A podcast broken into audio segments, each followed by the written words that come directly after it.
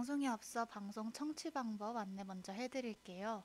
본 방송의 경우 PC로 청취해주시는 분들께서는 yirb.연세.ac.kr에서 지금 바로 듣기를 클릭해 주시고 스마트폰으로 청취해 주시는 분들께서는 앱스토어, 플레이스토어에서 엽 앱을 다운로드 하신 후 이용 부탁드립니다. 더불어 엽은 이번 학기 안전하고 즐거운 방송을 위해 마이크를 주기적으로 소독하고 모든 DJ가 마스크를 쓰고 방송을 진행하고 있습니다. 사회적 거리를 지키며 안심하고 들을 수 있는 엽이 되기 위해 항상 노력하겠습니다. 네. 어, 드디어 네버랜드가 다시 찾아왔습니다. 네, 저희가 지난 시간들 동안 되게 어려움이 많았었죠. 네, 정말 어려움이 많았어요. 지난주에는 음향 문제로 인해서 저희가 방송을 송출하지 못했고, 네, 오늘은 이제 제가 주디가 오면서 1호선이 연착되는 바람에 여러분 실시간 검색어 보셨으면 아마 아실 텐데 그래서 여기저기 갈아타면서 그래도 도착을 했답니다. 네. 네. 어, 근데 지금 아마 지금도 조금 노이즈가 심한 것 같은데 네. 잘 아. 나가고 있을지 모르겠네요. 네. 그럼에도 어허. 불구하고 방송을 이제 보내기는 하는데 네. 좀 아쉬움이 있네요. 왜 저희가 방송할 때만 이럴까요? 그러게요. 도대체 알 수가 없네요. 음, 네. 다른 방송들에선 좀 괜찮던데. 네. 아, 참. 네, 그렇지만 여러분들이 양해를 해주시면 감사하겠습니다. 네. 네. 어, 오늘은 저희가 또 이제 두 가지 꿈에 대해서 이야기를 준비를 해봤는데요. 1부에서는 저희 어떤 이야기를 하죠? 네, 저희가 이번 주에는 1부에서 예지몽에 대해서 함께 논해보는 시간을 가지려고 합니다. 저희가 첫 번째 화에서 이 예지몽과 관련된 이야기를 잠깐 했었던 것 같은데요. 네. 어, 꿈에 대해서 이제 어떻게 관심을 가지게 됐고 또 꿈 중에서도 어떤 이야기들에 흥미를 느끼는지 저희 둘이 막 첫날 만나서 이야기를 나눴었잖아요. 네, 그쵸. 그때 주디가 이제 예지몽 같은 것에 관심이 많다라고 이야기를 했었는데 네. 네. 그래서 그런지 오늘 주디가 일부에서 들려줄 수 있는 이야기가 좀 많을 것 같아요. 네, 꽤 이게 많더라고요. 찾아보다 보니까 네, 꽤 깊이 있는 이야기들이 많아서 해보려고 하고요. 2부는 이번 주에 어떤 테마로 진행이 되죠? 2부에서는 저희가 이제 대학에 처음 입학했을 때 아이고 죄송합니다. 네. 어, 대학의 편집점을 저희가 잡아야겠습니다. 잡았어요. 성혜송이님은 저희의 이런 우당탕 방송을 다 함께 들어주고 계신데 네. 2부에서는 어, 저희가 대학에 처음 입학했을 때 가지고 있었던 꿈, 목표에 음. 대해서 이야기를 해보려고 합니다. 네. 네. 저희가 막 어, 처음에는 이제 어렸을 때 꿈에 대해서 또 이야기를 해봤었고, 네, 그 다음에는 이제 2020년에 대해서 이야기를 해봤었는데, 어, 오늘은 또 이제 시간 뭐라 해야 될까요? 대학 생활에 있어서의 시간 순서대로 오. 좀 해보면 어떨까라는 아, 네. 마음에서 네 저희가 대학에 처음 입학했을 때 꿈이랑 또 지금 꿈 다를 수 있잖아요. 그쵸. 네 그래서 오늘은 저희 스무 살, 스물한 살 이럴 때 꿈에 대해서 이야기해 보려고 합니다. 네, 아 정말 기대가 되네요. 네. 어, 그럼 저희가 오늘은 좀 일찍 노래를 어, 하나 틀어드리려고 해요. 저희가 오늘 또 준비한 노래들이 많죠. 네, 그쵸. 네. 많이 있습니다. 그래서 본격적으로 꿈 이야기로 들어가기 전에 곽진원의 내 마음에 비친 내 모습 노래 듣고 다시 돌아오도록 하겠습니다.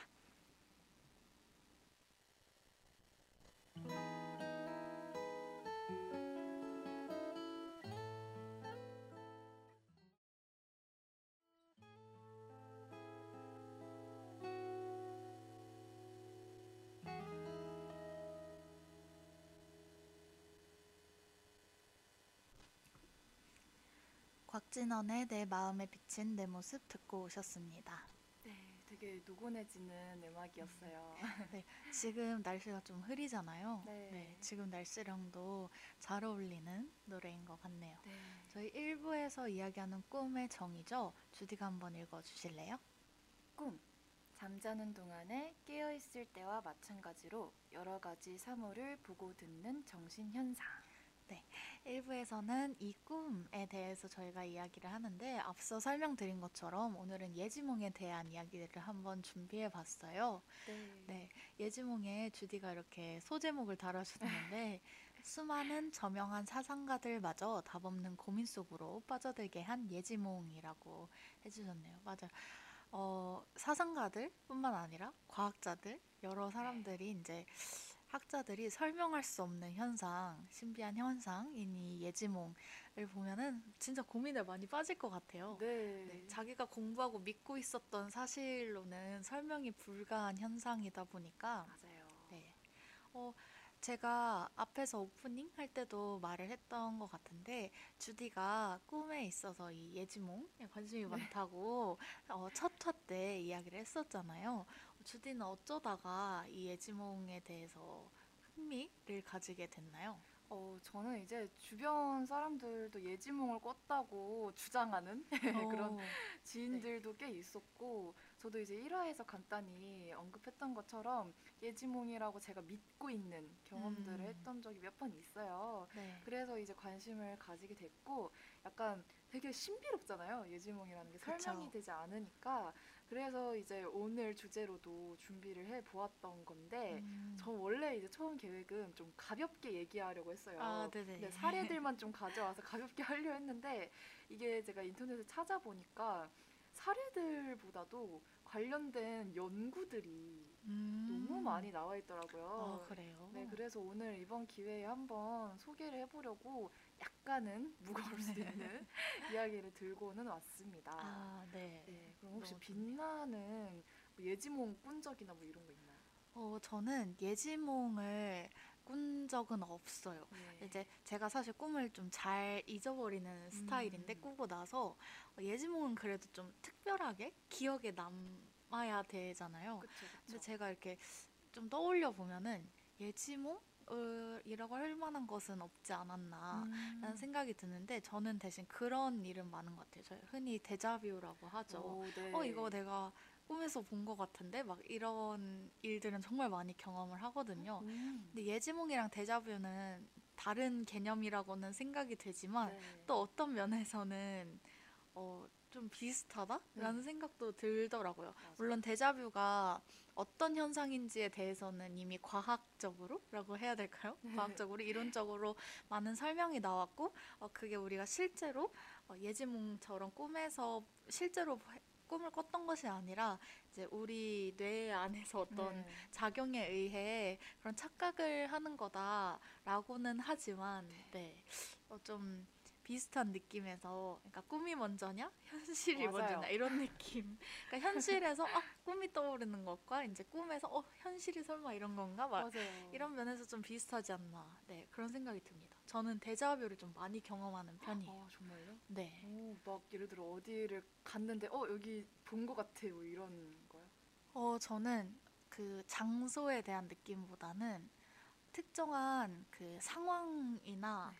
제가 쓴, 제가 보내는 말 또는 제가 말하는 그것, 어. 문장이라든지 아니면 상대방한테서 듣는 말들에서 느끼는 경우가 좀 많은 것 같아요. 음. 네. 그래서 보통은, 어, 제가 이제 예상하지 못했던 어떤 일을 경험하게 됐을 때 네. 그 일을 처리하고 막 하는 과정에서 어, 이 일 하는 거 내가 분명 어디서 봤는데 내가 분명 이게 느낌이 이게 한 번이 아닌 것 같은데 이런 생각이 되게 많이 들어요.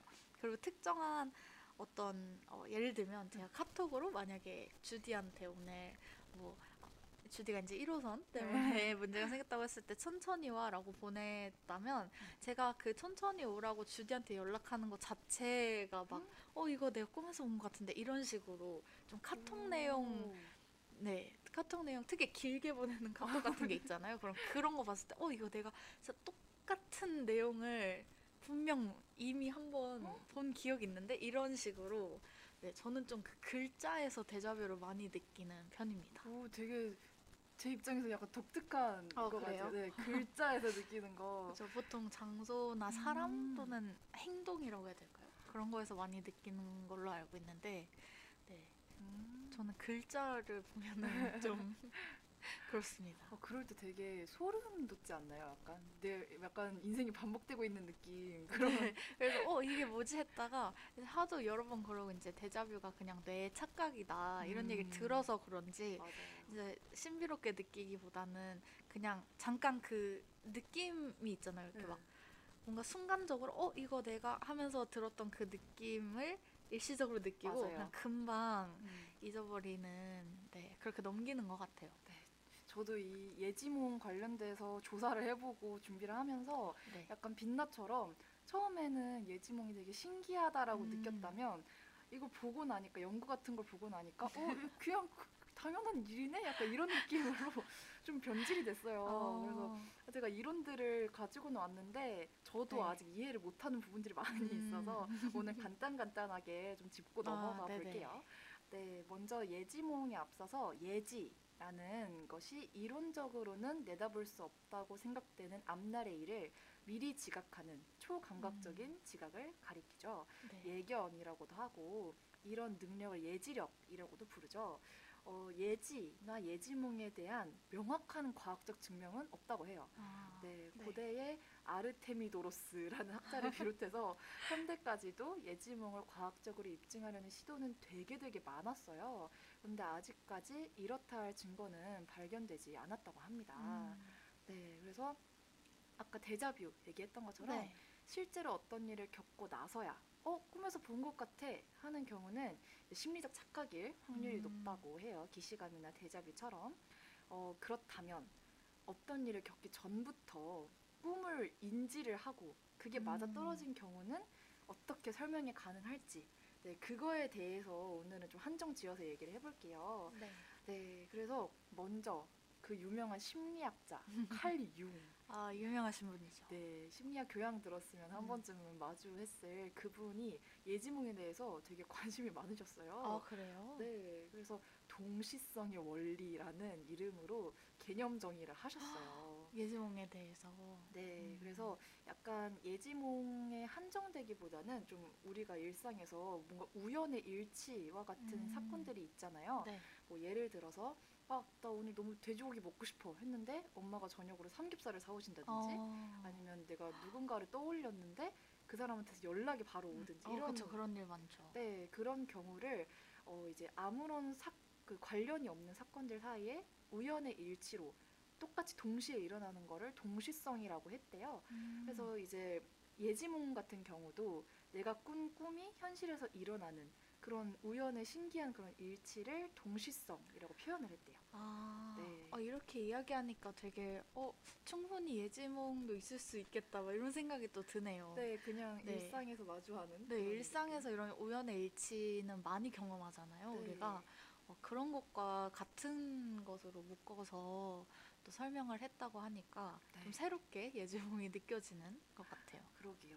그래서 여기에서 중요한 게 이제 이런 우연의 일치를 둘러싸고 아 그냥 우연이지라고 하면 약간 미신의 느낌이 음, 되는 거고 네. 이 우연에 대해서 탐구하려 들면 그때부터는 더 이상 미신으로 여기지 않고 좀 음. 입증하는 과학적인 뭔가 현상으로 얘기를 하게 되는 거죠.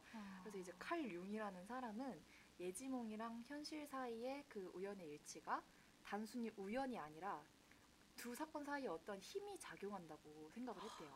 뭔가 네. 굉장히 고차원적인 네. 이야기인 것좀 같네요. 추상적으로 보이긴 네. 하는데 약간 이 사람이 심리학자다 보니까 인간의 무의식 이런 거를 많이 연구한 사람인데 어, 인간이 꾸는 그런 예지몽 같은 걸 무의식의 현상으로 본 거고 그 무의식과 현실 사이에 마치 공기나 자석의 자성처럼 보이지 않게 음. 연결된 무언가가 있다고 주장을 한 거래요. 아, 네, 이러한 설명이 타로 카드의 원리를 설명하는 데도 쓰인다고 해요.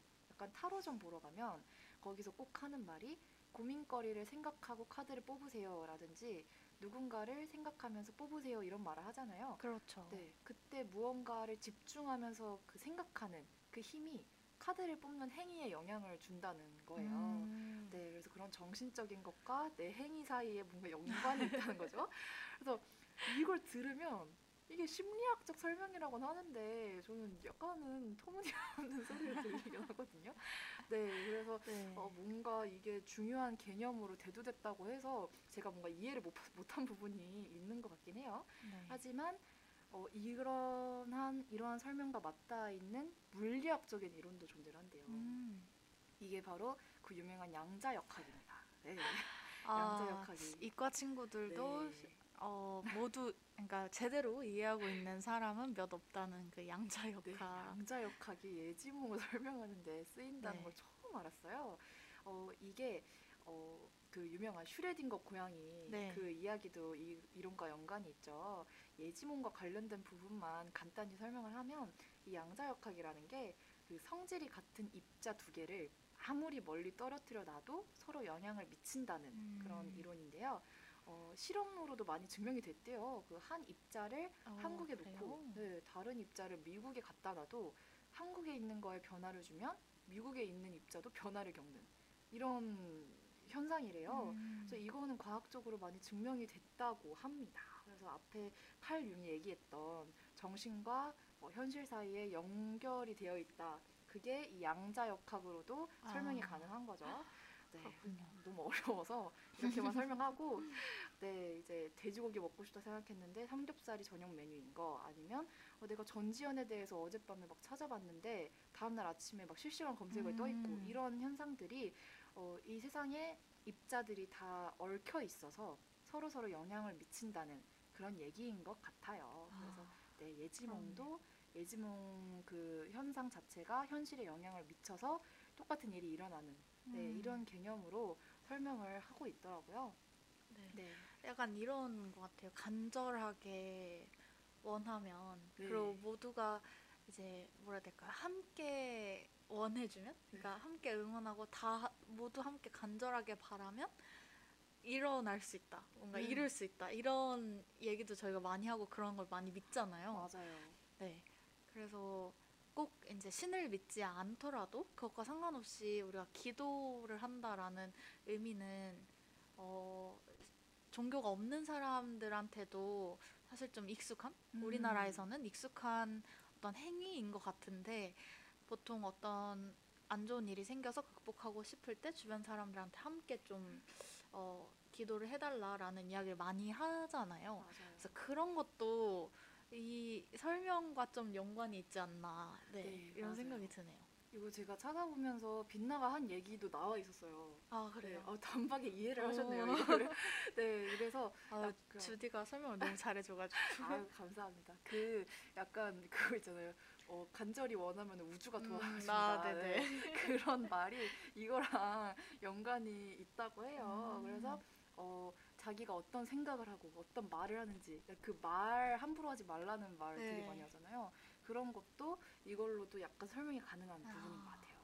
네, 그래서 보면서 되게 되게 어려웠지만 음. 네, 간단하게 이렇게 이해를 한번 해보고 어, 이러한 설명을 보면 단순히 그냥 예지몽이 미신이다 이렇게 하고 넘기기에는 조금 무리가 있을 수도 있겠다 어, 하는 네. 생각이 들기는 했어요.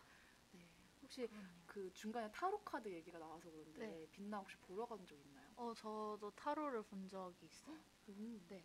그 제 주변에 친구 중에 이제 그 타로 사주 이런 걸 되게 좋아하는 음. 친구가 있어가지고 그 친구 만나는 날에 몇 번 따라갔다가 어. 저도 받아봤었는데 저는 좀 미래 스포라고 해야 될까요? 어? 그 미래 스포 당하는 거를 두려워하는 편이어서 약간 알고 싶지 않은 거죠. 아 진짜 네, 막 저는 사실 그 타로와 사주를 신뢰하지는 않는 음. 편인데 그래도 들으면 생각이 나잖아요. 근데 혹시나 안 좋은 얘기가 있을까 봐 막 괜히 좀 무서워서 좀 미래 스포를 안 당하고 싶어 하는 편인데 근데 또 제 안에 다른 한쪽에서는 너무 알고 싶은 거죠. 맞아요. 궁금한 거예요. 어, 혹시 진짜로 이게 맞다면 네, 좀 미리 알면 좋겠다. 이런 마음도 또 한편으로는 들기도 하고. 맞아요. 네, 그래서 종종 봤었는데 좀 무거운 이야기보다는 전 좀 가볍게, 그러니까 음. 제 스스로 스포를 당해도 괜찮을 것 같은 부분에 대해서 좀 이, 무, 자주 물어봤던 기억이 있네요. 음, 저는 제가 직접 보러 간 적은 없어서 네. 되게 궁금해요. 아, 그래요? 네. 근데 약간 그게 있잖아요. 그런 사주나 타로 같은 거 보고 오면 그거에 영향을 받아서 아, 괜히 그쪽으로 가는 맞아요, 것 맞아요. 같은 그런 느낌이 있잖아요. 그래서 제 주변 분은 어, 사주에 남자가 없다 어, 여자분이었는데 네. 평생 이제 죽어서도 남자가 없다 이런 게 어, 저승에서도 강력한- 네, 남자가 없다 뭐 이런 사람들도 있어서 괜히 그런 말 들으면 어, 네, 그쵸. 미래 진짜 빛나 말처럼 미래 스포를 굳이 그렇게 경험할 필요는 없을 것 음. 같아서 음, 저도 약간. 해요. 네. 그런 말이 있잖아요. 그 타로나 사주 같은 것이 맞는 이유는 우리가 그때 들었던 말을 머릿속으로 계속 기억을 해서 우리 삶을 그쪽으로 이끌기 때문이다라는 말을 제가 하- 들은 적이 있는데 그 흔히 강연이라고 해야 될까요? 강연에서 많이 들은 말과도 비슷하다고 전 느꼈어요. 강연을 할 때 청년 특히 청년들 대상으로 강연을 할때 내가 무엇을 꿈꾸고 무엇을 생각하면서 사느냐에 따라서 내 인생이 그쪽으로 어, 나아가게 되니까 어, 마- 더 많은 꿈을 꾸고 더 큰 꿈을 꾸고 막 이런 얘기를 많이 하잖아요. 음. 그리고 흔히 우리가 쓰는 표현 중에 이제 호랑이를 그리려고 해야 고양이라도 그릴 수 있다 막 이런 네. 것처럼 막 생각을 하는 쪽으로 우리가 살아가게 된다라는 건데 이제 사주나 타로를 보고 내 인생에 대해서 이야기를 듣는 거잖아요. 그게 사실은 아예 까먹기가 좀 쉽지 않거든요. 저도 그걸 본 지 되게 오래됐는데 아직까지 기억에 날 정도니까 제 오. 무의식 중에는 계속 그걸 어쩌면 생각하고 있을 수도 있잖아요. 흔히 연애 관련해서 사주나 타로를 본 친구들이 많은 걸로 알고 있는데 음. 뭐 너가 만나는 예를 들면 뭐 20대 때 만나는 이성은 음. 어 또는 뭐 동성일 수도 있겠죠. 네가 20대 때 만난 연애 대상은 어 너의 진정한 사랑이 아니고 너의 진 오. 뭐 진정한 사랑은 뭐 사, 서른 30대 때 막 이렇게 온다라는 얘기를 만약에 사주로 제가 들었는데 네. 20대 중에 뭐 연애를 시작하게 되면 네. 괜히 제 그 기억 속에서 어, 이 사람은 내 진정한 사랑은 아니다. 결국 좀 헤어질 사람이다라고 뭔가 인식한 순간 실제로 그 관계가 그렇게 되지 않나. 네, 네, 그러네요. 저는 좀 그런 그 설명을 믿는 편이거든요. 충분히 신빙성 네. 있는 것 같아요. 뭐 양자 역학 뭐 이런 걸 다 떠나서 그냥 저런 거 필요 없고 네 그냥 머릿속으로 우리가 생각하는 게 행위에 영향을 미치는 건 우리가 상식적으로 그쵸. 납득이 네네. 가능하잖아요. 그래서 그런 거랑 같은 맥락인 음, 것 같아요. 뭐 조심해라 이러면은 또 무의식 중에 그걸 계속 내가 피해 올 수도 있고. 네. 네. 그래서 좀 그 설명을 저는 신뢰하는 편이라 네. 네, 그게 납득이 가요. 네. 뭐 저런 어려운 설명까지 안 가도 예지몽도 꾸고 네. 나면 그 이- 그런 설명도 되게 많거든요. 머릿속에 자꾸 남아 있고 생각이 들어서 그런 식으로 자꾸 현실에서 행동하게 맞아. 맞아. 아, 네. 그럴 수도 있죠. 약간 개인적인 차원의 예지몽이라면 음. 충분히 가능한 일인 것도 같아요. 네, 개인적으로 사주 타로는 사실 뭔가 이렇게 카드를 뽑고 점을 치는 그런 느낌이잖아요. 네.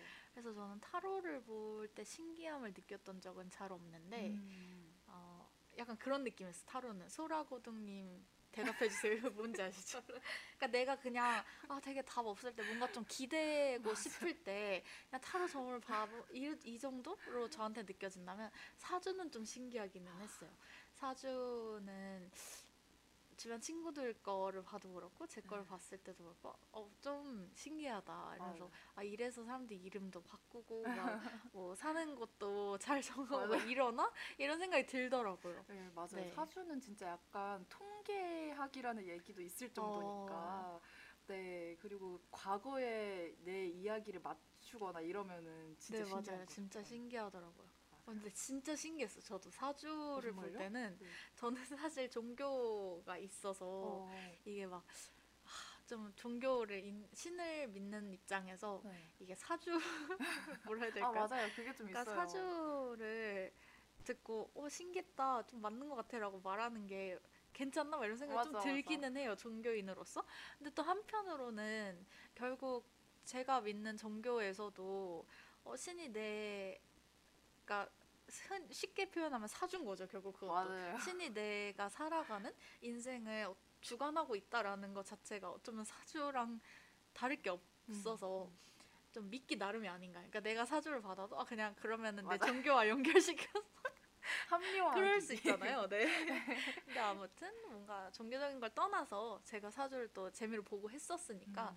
좀 그거에 대한 이야기를 해드리면 어, 제 거 풀이를 했을 때 음. 그 어떤 특정 연도에 해외로 나갈 그런 그러니까 정확히 해외라는 표현은 아닌데 그거 풀, 현대적으로 풀이하면 결국 지금 있는 데를 떠나서 바다를 건너서 이제 해외에 갈 그 뭐라죠? 갈 제가 단어가 지금 생각이 안 나는데 그럴 일이 있다. 음. 그러니까 그런 기운이 음. 있다 그 해에라고 했는데 정확히 그 두 번의 해에만 제가 해외에 나갔었거든요. 오. 제가 유일하게 살면서 외국에 나가본 적이 딱 두 번 있는데 네. 그두 번 다 그 사주에 있는 연도더라고요. 그래서 저 너무 신기해가지고 어, 두 번 다면은 그건 너무 신기한데요. 네 그거는 이제 제가 어, 어, 몇 살이죠? 열 일곱 살 네. 때한 번, 그 다음에 스무 살이 됐을 때 한 번 이렇게 해외에 나간 적이 있는데 제가 그 사주풀이를 한 거는 스물한 살인가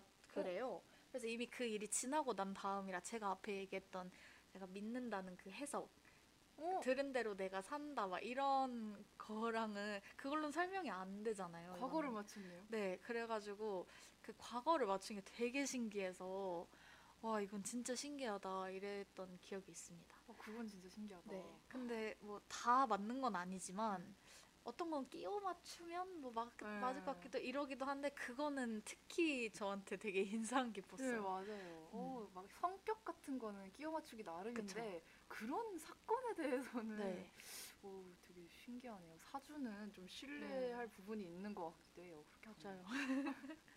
네, 어, 어쩌다가 사주 얘기까지. 네, 어, 갔네요. 재밌네요. 네, 그래서 제가 일부 앞부분에서는 좀 약간 어려운 머리 아픈 이야기를 한 것 같아서 중간 곡으로 환기를 좀 시키고 네. 후반부 진행하겠습니다. 수지의 링마벨 듣고 오실게요.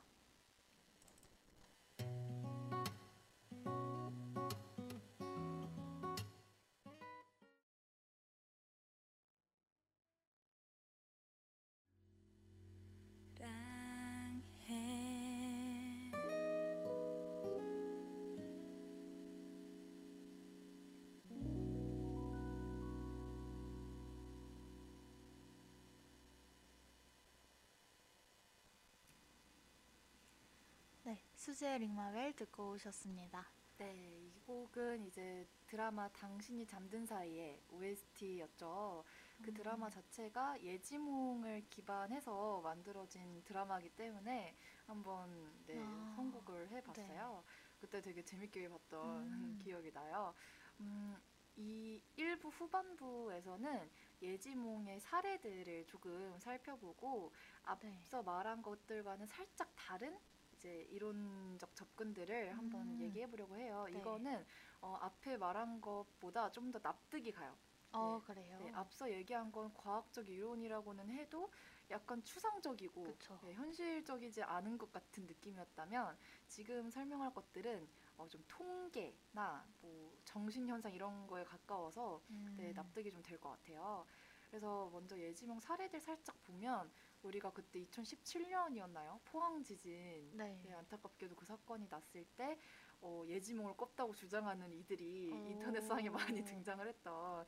네, 아니면 세월호 사건 때도 뭐 자기가 전날에 꿈에 배가 나왔는데 뭐 어떻게 됐다 뭐 음. 이런 얘기들도 막 나왔었고 박근혜 전, 대, 전 대통령 탄핵 때도 그랬고 세계 2차 대전 때 예지몽 꿨다는 사람이 꽤 많이 있었대요. 그러니까 아, 약간 이런 그래요? 네, 국가적인 음. 세계적인 수준의 뭔가 큰 일이 있을 때 예지몽을 꾸는 경우가 많이 있다고는 음, 합니다. 네. 네, 근데 이제 앞에 말했던 그 심리학자 칼 리용 그분 있잖아요. 네네. 그분도 2차 대전 예지몽 꿨다는 썰로 되게 유명하더라고요. 오. 네.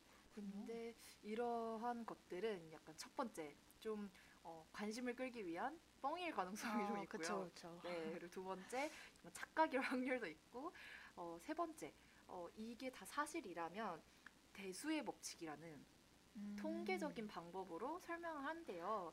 이게 좀 아, 네. 이름은 어렵지만 간단히 얘기하면 로또 당첨되는 그 사례를 생각하면 된대요. 음. 로또 당첨되는 게 되게 확률이 적잖아요. 그쵸. 그런데도 매주 당첨자가 나오잖아요. 네. 그거는 그만큼 거기에 도전하는 사람들이 많이 있기 때문에 그 중에 몇 명은 당첨될 수밖에 없다는 그런 음. 법칙이래요.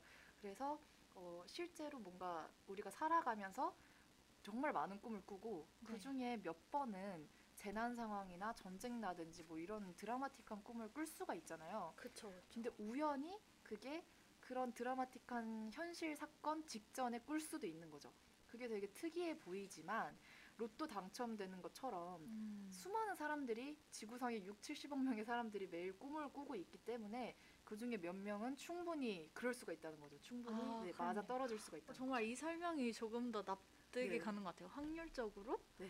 누군가는 그게 딱 맞아 떨어질 수 있다. 네. 음. 이게 좀 저도 고개가 끄덕여지더라고요. 그래서 어, 발생 기회가 많으면 충분히 그 확률이 높아지는 네 그런 현상으로 설명을 하기도 한데요. 음. 네 그리고 다음으로는 어, 링컨 네, 링컨이 자신의 암살을 예견했다라는 썰도 되게 유명하게 그쵸. 네. 저도 유명해서 잘 알고 있는데 음, 네. 네. 그래서 이제 에이브러임 링컨이 1865년 4월 초에 자신의 친한 친구이자 경호원인 워드힐 러몬을 찾아갑니다. 그러면서 얼마 전에 꿨던 불길한 꿈에 대해서 이야기를 했대요. 자신의 몸이 죽은 듯 고요하다고 느꼈고 백악관 아래에서 흐느끼는 소리를 음. 들었다고 해요. 소리가 나는 곳으로 가보니 이스트룸에 수의로 덮인 시신이 있었고 그 시신 주변에는 한 무리의 사람이 슬피 울고 있었다고 합니다.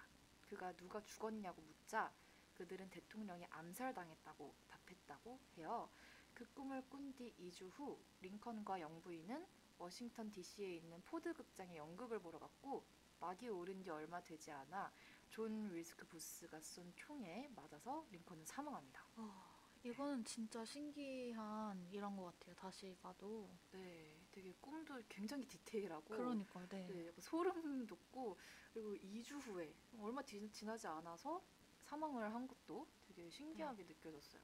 네. 또 이런 생각도 드네요. 앞에서 나왔던 좀 어려웠던 그 양자 역학이라든지 네. 동시성 그런 이야기들을 했었는데 저는 쉽게 그냥 어, 어떤 일에 대해서 누군가가 그 뿜어내는 기운이 음. 또 다른 누군가에게 영향을 준다 뭐 이 정도로 맞아요. 좀 받아들였는데 음, 사실 어, 지금 드는 그 해석도 제가 스스로 하는 해석도 물론 추상적이고 좀 초월적인 것 같기는 하지만 네. 예를 들면 존 윌크스 부스가 이제 암살을 그날 갑자기 하지는 않았을 거 아니에요. 그쵸. 그러니까 그날 갑자기 내가 암살해야겠다 이러진 않았을 거고 어 뭔가 그 전부터 준비를 하고 계획을 세우고 막 생각을 계속 했겠죠. 그쵸. 근데 그 기운이 어쩌면 링컨의 입장에서는 어 좀 그런 뭔가 소름이 돋는다든지 아니면 아 내가 뭐 앞으로 조금 안 좋은 일이 있을 것 같다라든지 음. 이런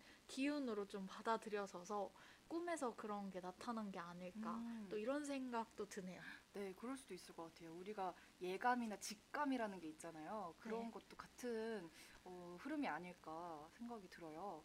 그래서 이제 이런 사례를 니켈이라는 사람이 연구를 했대요. 근데 이 사람은 또 이런 식으로도 설명을 합니다.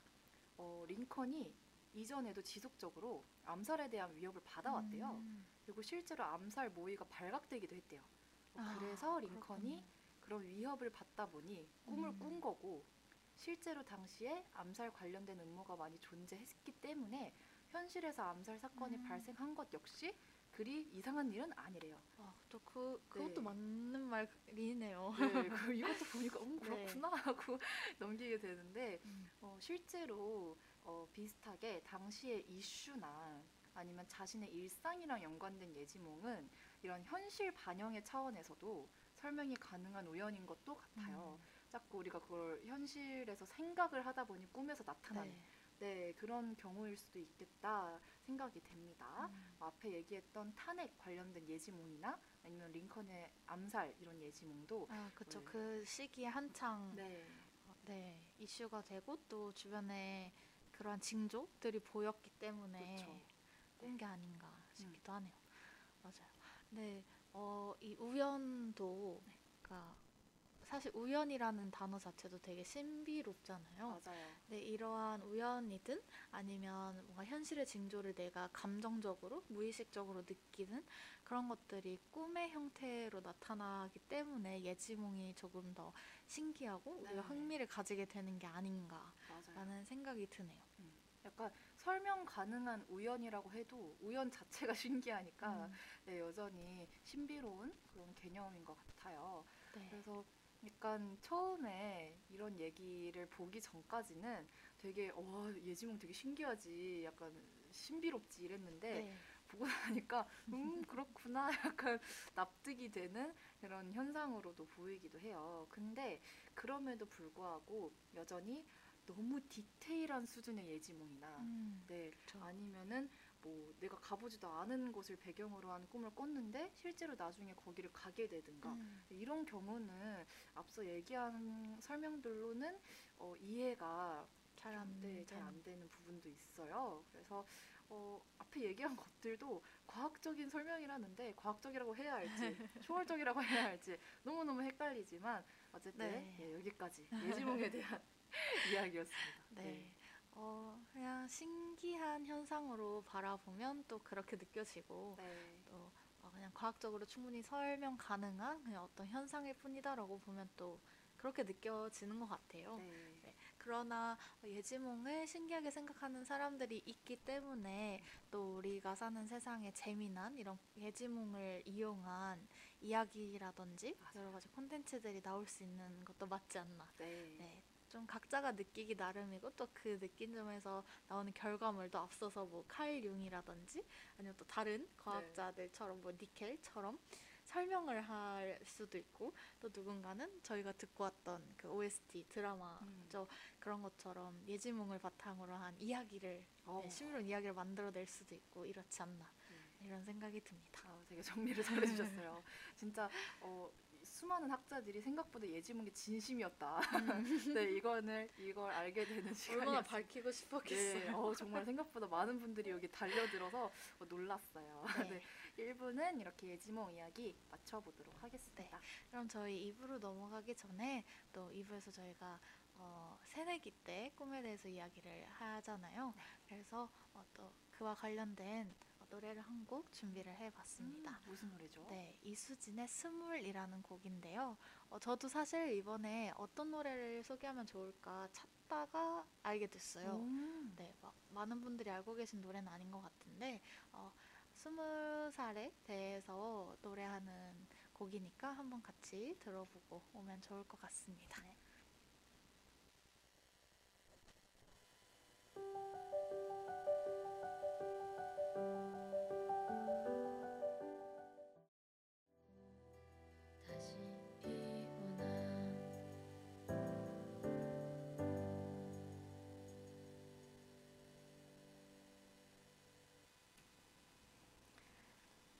이수진의 숨을 듣고 오셨습니다. 네, 어, 노래가 어디서 많이 들어봤던 네, 어, 익숙한 그쵸? 그 멜로디. 멜로디가 좀 익숙하죠. 네. 네. 그래서 어, 두려움과 설렘 가득 안고서 음. 새로운 세상에 나를 던진다 이 표현이 가사가 어, 네 이제 막 성인이 된 우리를 잘 설명하고 있는 것 같아서 네. 한번 가지고 와봤습니다. 아, 2부에서 이야기하는 꿈은 이런 꿈이죠. 꿈 실현하고 싶은 희망이나 이상. 음, 네. 어, 연대 문턱을 딱 넘었을 때 아. 우리가 실현하고 싶었던 희망이나 이상은 무엇이었는지 네, 가볍게 한번 이야기를 해보려고 해요. 네. 어, 네. 어, 지금 주디는 학교를 몇 년째 다니고 있나요? 저는 지금 2년 차, 네, 아, 2년 차 네. 대학생이죠. 19년도에 입학을 했고요. 어, 2학년 2학기 후반부를 보내고 있습니다. 이제는 더 이상 네. 송도 새내기도 아니고 신촌 새내기도 아닌 그런 상태고요. 어, 빛나는 네. 빛나는 어, 네, 저는 아, 주디가 네. 학교를 다닌 지 2년밖에 안 됐다는 사실 제가 자꾸 깜빡깜빡해요. 저는 이제 16년도에 입학해서 음. 벌써 5년 차 대학생인데요. 오. 학년은 아직 4학년입니다. 한 아. 학기를 남겨둔 대학생이고요. 네. 얼마 안 남았어요. 저는 그렇네요. 대학생. 얼마 안 남았어요. 네, 어떡해요. 얼마 안 남았는데 아, 제가 네. 좀 나이가 많으신 분들이랑 아나 많으신이랑 표현하기도 좀 그런데 그냥 친구들이 저보다 보통 나이가 많아요. 그러니까 음. 어린 친구들이랑 교류할 일이 거의 없, 없기도 하고 특히 대학원생들이랑 좀 친해서 오. 그들은 학교에 아직 있잖아요. 그쵸. 근데 이제 물론 대학원생이긴 하지만 제가 느낄 때는 그냥 같은 학교에서 아직 공부하고 있는 사람들이란 말이에요. 그쵸. 근데 그 사람들의 학번도 높고 나이도 저보다 많으니까 음. 어, 아직 제가 어리다는 느낌을 상대적인. 네 제가 그렇게 고학번이란 생각이 사실 좀 잘 안 들어요 저는 잘 안 드는데 제가 요즘에 뭐 여러 가지 활동을 하고 또 이제 옆에서는 국장을 하고 있으니까 대외적으로 다른 단체들이랑 이야기를 해야 되는 상황들도 많이 있고 그렇잖아요. 근데 그럴 때 새삼 느끼게 되는 거죠. 막, 오, 되게 어리구나. 아 그래서 어쩐지 제가 19년도 입학했다고 2년 차라고 하니까 옆에서 마스크 위로 보이는 눈이 아, 네. 약간 초점이 흔들리는 것 같았어요. 네, 어, 그럴 때 새삼 느껴요. 어, 막, 아, 이 친구들이 되게 어리구나. 그래서 뭐 조모임을 할 때도 그렇고 이런 뭔가 단체 활동 같은 거를 할때 아, 물론 나이가 어리다고 해서 다 뭐 저보다 제가 나이가 많다고 해서 더 잘하고 더 생각이 깊고 이런 건 물론 아니죠. 음. 근데 이제 기본적으로 그 자기가 경험한 거에 대비해서 이제 비례해서 생각할 수 있는 깊이라는 건 그쵸. 있다고 생각해요. 저는 그냥 대학 생활에 있어서의 경험들이 쌓이면 어, 조금은 그 조모임이든 어떤 어, 회의를 진행하든 아니면 단체 활동을 하든 이런 것에서 티가 난다고 생각을 하는데 맞아요. 이제 저보다 당연히 저랑 비슷하거나 나이가 많고 학번이 높을 거라고 생각하고 막 일을 하다가 아, 좀왜 왜 저렇게 일을 하지 이러고 봤는데 막 새내기거나 아, 막 이제 막 신촌 새내기 이런 걸 보면 아, 납득이 가네. 네, 네, 순간 납득하면서 아, 그러 그렇지. 내가 스무 살, 스물한 살이랑 비교하면 어 대단한 친구들이고. 어, 이해력이 남달라요. 근데 엄청 놀래요. 그럴 때 제가 아, 아 그러면서 제가 최근에 되게 많이 하는 말이 학교에 너무 오래 남아 있었다고. 아니 뭐 어때요? 이제 5년 차인데. 그쵸? 뭐 6학년도 많고 7학년도 그럼요. 많고 그럼요. 그렇습니다. 그래서 네. 대학교 몇 학년이냐를 이야기하니까 새삼 제가 고른 이 주제라고 해야 될까요? 연대 문턱을 넘을 때 오. 꿈의 이 주제가 저한테는 되게 멀게 느껴지는데 저도 되게 아 감회가 새롭다 했는데 아, 빛나는 그런가요? 유난히 새롭게 네, 저는 정말 새롭거든요 지금 지금 가물가물해요 제가 추억 여행 수준. 네 제가 송도에 가 있었을 때 아주 가물가물한데 와. 저희 옆에 방송 중에 또 그 방송 있잖아요 4학년은 처음이라 네 맞아요. 네, 4학년이 된 제가 알기로는 17학번인 걸로 알고 있는데 네. 그렇죠. 네, 17학번 친구 둘이서 이제 그 방송을 하잖아요. 그렇죠. 근데 막 물론 1년밖에 차이 안 나니까 사실 거기서 거기가 비슷하긴 한데 이제 그 방송 들으면 새삼 그 친구들이 내가 4학년이니까 기준으로 4학년 기준으로 막 추억도 얘기하고 이러잖아요. 그게 네. 근데 저한텐 더 어머. 전이라는 걸. 느낄 때마다 되게 놀라거든요. 아. 그렇습니다. 음, 빛나의 송도 네. 시절도 되게 멀게 느껴지겠네요. 어, 저는 송도 진짜 먼 얘기를 느껴져요. 그래서 저번에 이제 얘기를 하는데 트리플 스트리트가 없었다고 하지 네. 않아요? 트스, 트스도 없었고요. 그 캠타도 제 2학기 때 생겼어요. 어. 네. 1학기 때는 캠퍼스 타운 역 근처에 진짜 아무것도 없었답니다. 아니 그러면 도대체 뭘 할 수가 있었을지 그래도 또 그때는 또 또, 할게 네, 있었죠. 해경도 있고 네, 뭐, 해경이랑 동춘역에 가서 그쵸, 막 그쵸. CGV도 자주 가고 해돋이공원에서 노상도 많이 하고 아, 되게 네, 알차게 생각보다 그렇습니다. 저보다도 더 알차게 보내셨던 것 같아요. 그래서 제가 이제 트스가 생긴 다음에 송도에 한번 갔었는데 네. 너무 이상한 거예요. 뭐, 아, 참, 이런 으리으리한 감성으로 요즘 새내기들은 노는구나. 진짜 신도시 비로소. 신도시. 저희는 그냥 허허 벌판에 이제 그냥 길 공원에서 막 그냥 앉아가지고 술도 먹고 놀고 막 이랬었는데 음. 그러니까 되게 성도가 좀 빠르게 많은 게 바뀌었잖아요. 네. 그러니까 사실 연도로 따지면 그렇게 큰 차이가 아닌데 그러게요. 네 근데 괜히 막 마치 무슨 1994에 나오던 시절과 현대 막 이런 느, 이 정도 느낌인 거예요.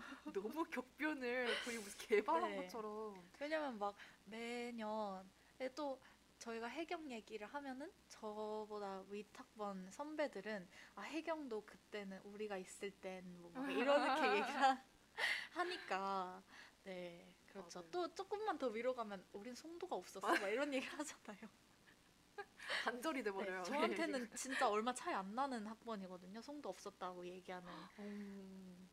주디랑 오. 저 정도 차이인 것 같은데 음. 아마 네, 그렇습니다. 왜냐면 그렇네요. 13학번이 제가 알기로는 한 학기만 갔나? 뭐 안 갔나? 아. 그랬던 걸로 알고 있어요. 네. 2학기만 갔나? 아예 안 갔나? 그래가지고 그 16과 13 차이니까 그렇네요. 그쵸? 19, 16이 네. 똑같네요. 새삼 저의 나이를 실감하게 되는 순간입니다. 네. 아 정말. 어, 네. 네, 그렇습니다. 그래서 저희가 이제 대학에 들어올 때 어, 자기소개서에 음. 사실 그 뭐라 해야 될까요? 내 꿈 이야기가 빠지지 않잖아요. 그쵸 꼭 들어가죠. 네, 설사 어, 꿈이 없는 친구들도 만들어서 써내는 게 자기소개서고, 네 면접 때도 이제 자기소개 말을 준비하잖아요. 주진 음. 어땠어요? 저는 그때 무조건 이렇게 좀 준비를 해서 외워가지고 음. 그러니까 안, 안 물어볼 수도 있지만 물어볼 만한 질문 리스트에는 다 답을 막 작성해서 외우고 준비하고 이런 게 유행 아닌 유행 그쵸, 입시에서의 그쵸. 유행이었거든요. 네. 그래서 자기 소개를 임팩트 있게 하는 음. 걸 준비하는 게 반드시 해야 될 일이었어요. 제가 맞아요. 면접 준비할 때는 진짜 저는 이제 논술 전형이었어서 제 주변 친구들이 자 이거 면접 준비하고 하는 거 보면 다들 음, 꼭 했어요. 네, 꼭 네. 들어갔어요. 좀 그냥 이건. 그 당시엔 그럴 듯해 보였던 네. 지금 생각하면 오글거리지만 그런 표현들을 막 쓴다든지 맞아요. 그렇잖아요. 뭐 자소서가 네. 자소설이 되는 중요한 네, 역할을 네. 담당하는. 그쵸. 그래서 어 그때 물론 그때 꿈이 이제 실제 내 꿈은 뭐 다른 것일 수도 있지만 음. 그렇게 학교에다가 제출했던 그쵸. 내가 지원하는 네. 학과에 맞춰서. 연대에 지원을 할 때. 이야기했던 꿈이 뭐였는지 좀 궁금해요. 네, 좀 네. 빛나가 되게 까마득한 이야기라고 했는데, 네, 그 당시 어린 빛나, 아직은 어리지만, 네, 그때 풋풋한, 아, 지금도 풋풋한, 그냥 수시가 없이 아유 괜찮습니다. 네, 빛나는 네. 어떤 꿈을 품고 자소서에는 네. 일단 어떻게 썼는지 궁금해요. 어, 저는 자소서랑 자기소개가 물론 이제 이어지니까 저는 음. 이제 학생부 종합 전형으로 거, 거의 모든 수시 원서를 다 썼거든요. 음.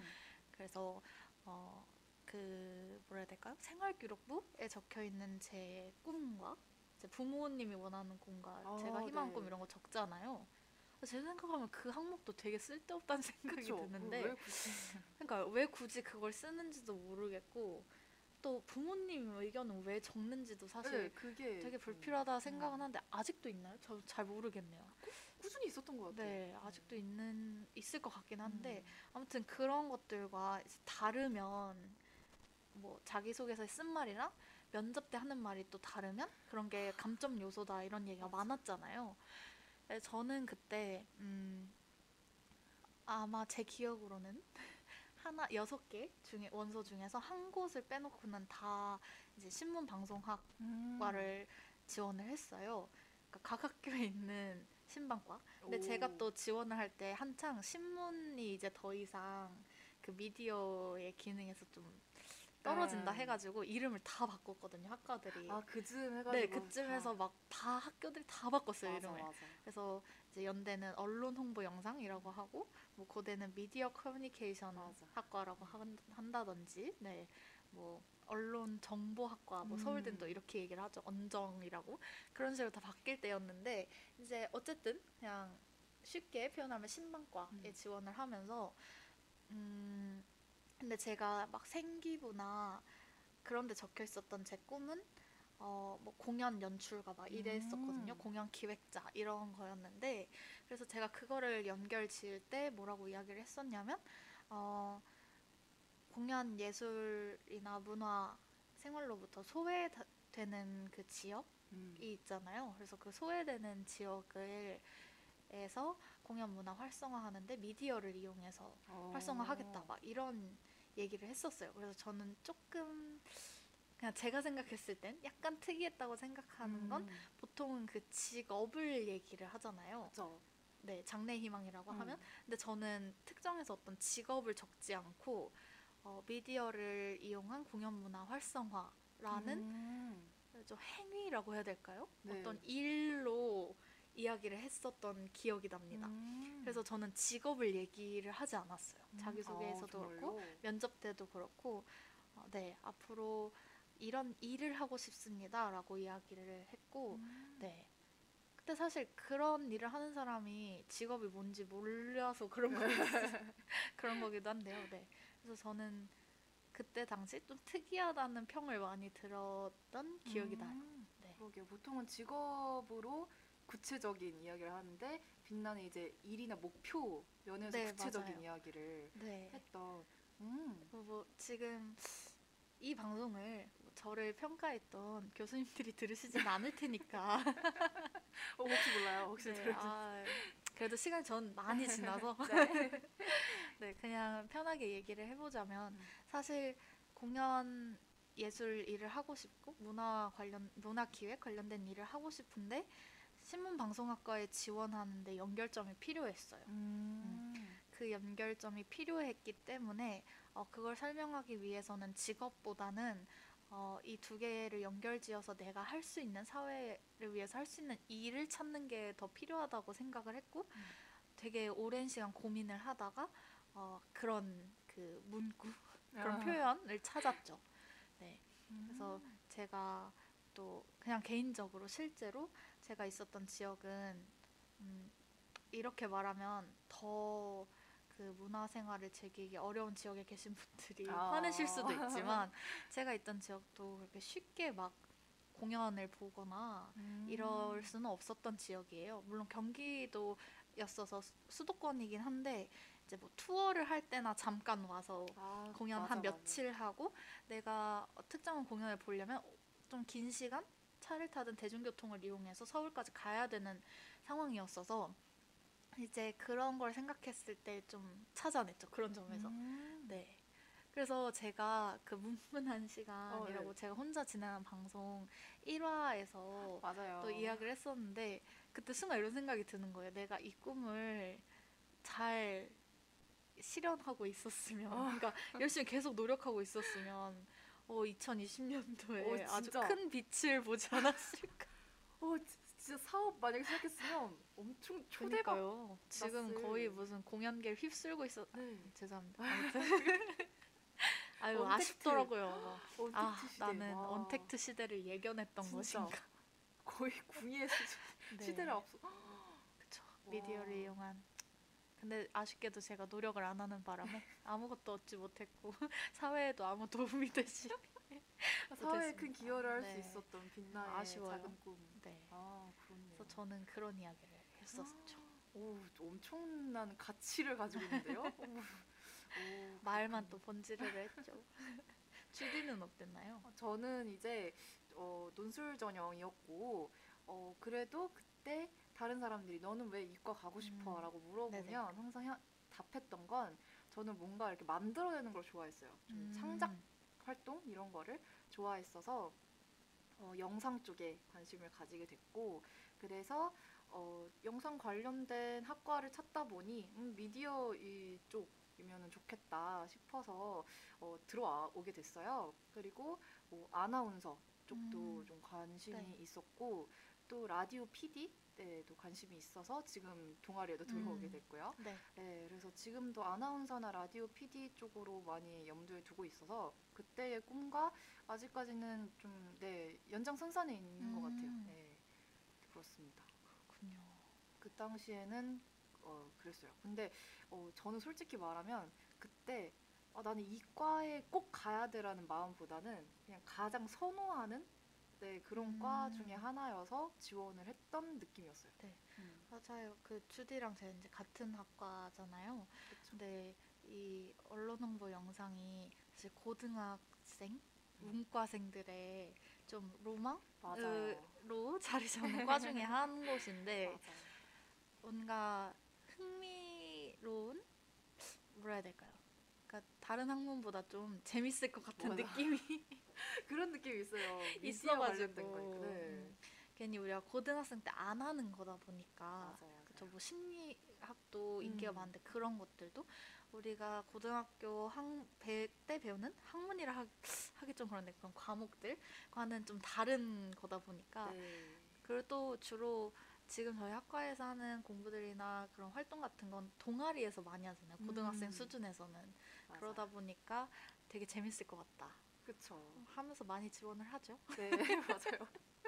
인기 학과예요. 네, 이게 그래서 인기학과인데 들어오면은 네, 음, 그래요. 맞습니다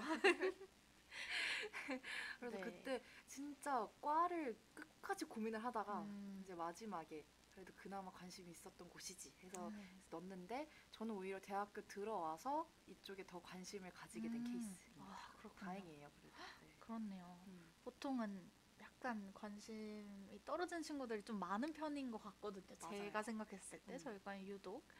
근데 또 언론 홍보 영상이라서 그런지 되게 여러 개를 가르치잖아요. 콜라보레이션이 네, 그래서 어, 고를 수 있는 네. 그 정도는 좋은 것 같아요. 뭐 영상에 관심 있어서 왔다가 음, 홍보나 마케팅으로 간다든지 아니면 맞아요. 기자가 관심 있어서 왔는데 갑자기 영상에 네, 더 큰 관심을 가지게 된다든지 뭐 이런 점은 좀 진로 좋은 것 같습니다. 네, 유연하게 할 수 있는 네. 장점. 그렇네요. 그러면은 혹시 어 제가 지금 들어본 바에 의하면 주디는 그때 대학 학과를 고를 때 꿨던 꿈이 실제로 그 시기에 좀 꿈과 네. 맞물려 있었다는 느낌이 드는데 맞나요? 맞아요, 음. 맞아요. 네. 그래서 저는 앞에서 말했다시피 어 제가 이제 그 2020년도에 빛을 볼 수도 있었던 그 미디어를 이용한 공연 문화 활성화라는 꿈을 좀 지속하지 못했던 가장 큰 이유가 저는 아무래도 어 공연 연출가가 되겠다라는 꿈이 더 컸고 아, 그쵸. 그거를 이 학과에 연결시키는데 사실 좀 이용했던 음. 표현이었기 때문에 네 그래서 저는 학교에 들어와서 이제 학과 공부보다는 학과 공부는 뒤로 하고 동아리 활동을 진짜 열심히 했었는데 사실 제가 이제 5학년이 된 네. 지금에 와서 생각해 보면 조금 아쉽기는 해요. 그때 조금 더 학과 공부에 관심을 가졌다면 지금 내가 어, 좀 더 성장하지 않았을까 이런 생각이 되게 많이 음. 들고 이제 와서 어, 학문에 관심을 가지니까 사실 좀 힘들더라고요. 아. 왜냐면 학기도 얼마 안 남았고 음, 공부할 수 있는 기회도 많지 않 물론 노력하기 나름이지만 어, 실제로 그냥 학년으로 봤을 때 그쵸. 많이 남지 않았고 또 졸업할 때 되면 졸업 요건 채우느라 바쁘잖아요.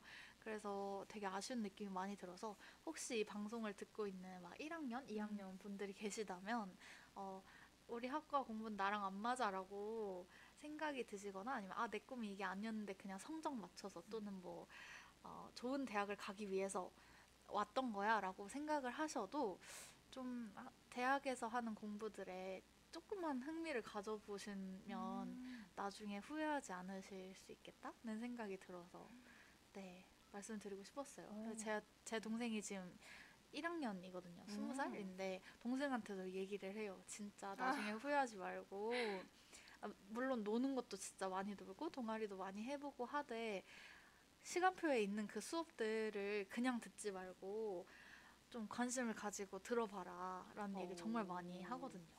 네.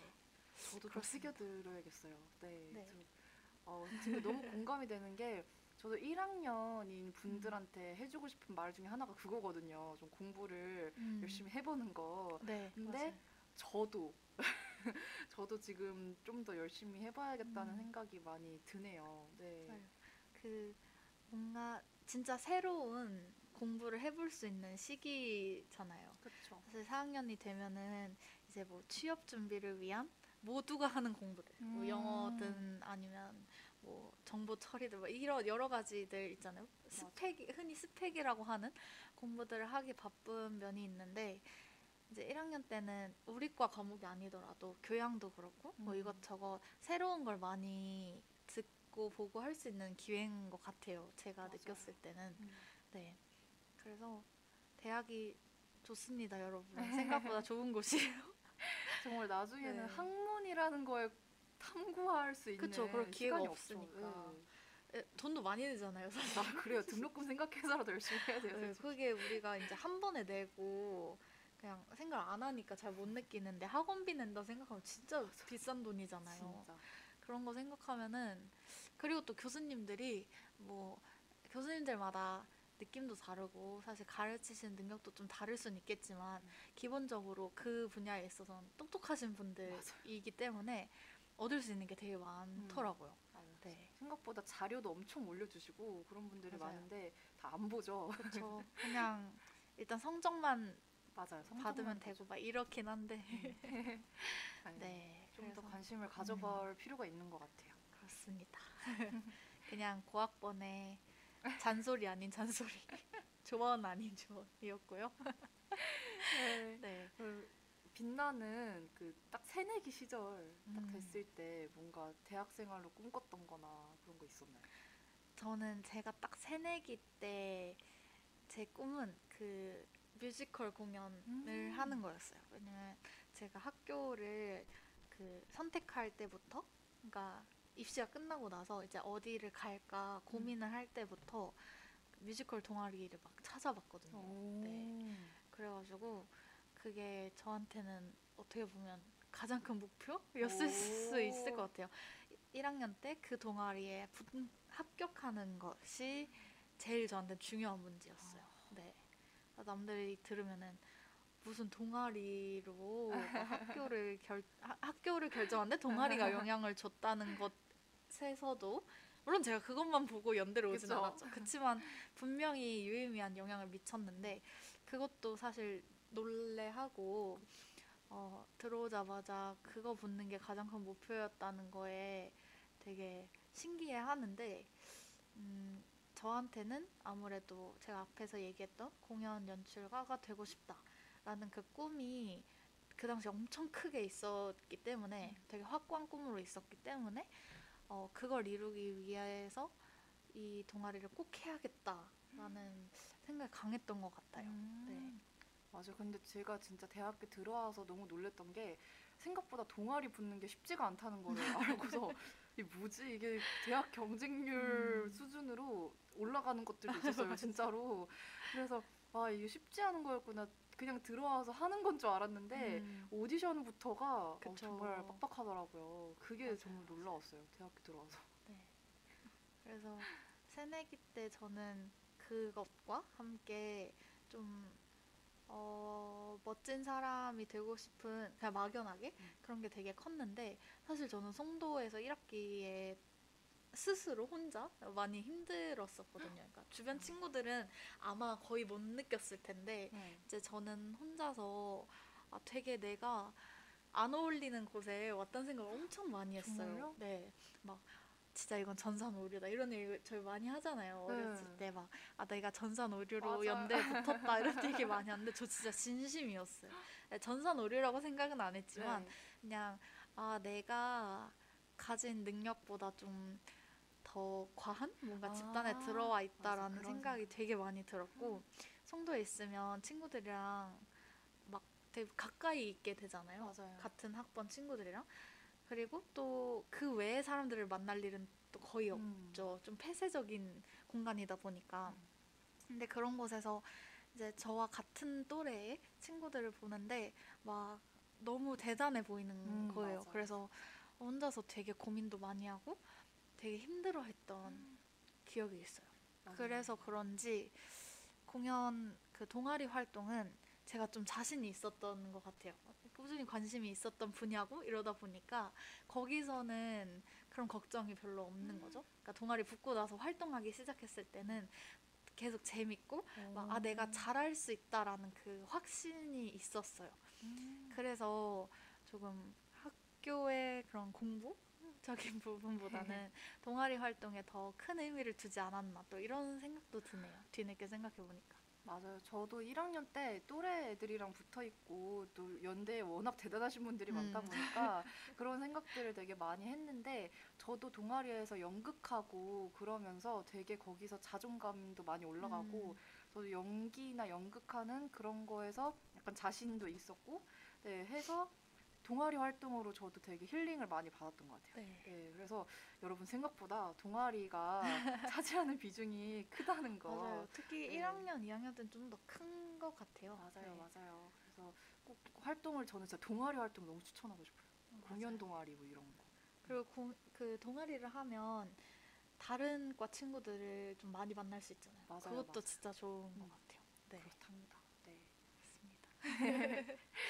그러면 어, 마지막으로 이때 우리가 1학년 때의 꿈이 지금은 어느 정도로 음. 이어지고 있나를 살짝 얘기하면서 마무리하면 좋을 것 같은데 주디는 어떤가요? 저는 이제 어 지금도 그러니까 이때 당시에도 연극에 대해서 얘기를 하면 음. 지금은 이제 대본 리딩하는 소모임으로 이어오고 있고요. 네, 코로나가 끝나면 꼭 연극을 다시 아, 올리고 싶은 생각이 보러 있고. 가야겠네요. 아, 꼭 와주세요. 그리고 이제 그때도 라디오나 방송 쪽에 관심이 있었던 건 지금 라디오 동아리 들어와서 음. 이렇게 방송을 하고 있고요. 네, 네, 그렇게 이어오고 있습니다. 네, 너무 빛나는- 좋네요. 네. 네. 사실 주디는 아직 계속 이어가면서 좀 네. 많이 변화 시기도 겪고 막 이럴 때잖아요. 그쵸, 네, 그쵸. 아직 2년밖에 안 됐으니까. 저는 아무래도 이제 당장 사회인이 돼야 어, 사회인으로 나아가야 되는 음. 그 문턱에 있는 기분이야. 또 새로운 맞아요. 새로운. 스무 살인 거죠. 대학 들어올 오, 때와 진짜. 비슷한 느낌이에요. 그 고3 때 걱정, 불안 같은 게 어, 여전히 있는데 근데 조금 더 크게 느껴지는 이유는 대학은 그래도 보통 이게 좋은 건지는 모르겠지만 그래도 우리나라에서는 대학 입시를 준비하는데 어느 기본적인 틀이 있잖아요. 그쵸. 그 가을 대학 그리고 가기 위해서 준비해야 되는 것들 이런 게 좀 확고하게 자리 잡혀 있다면 맞아. 어, 대학생에서 사회인이 되는 것은 직장인이 되는 것은 아무 틀도 없는 아. 기분이에요. 네.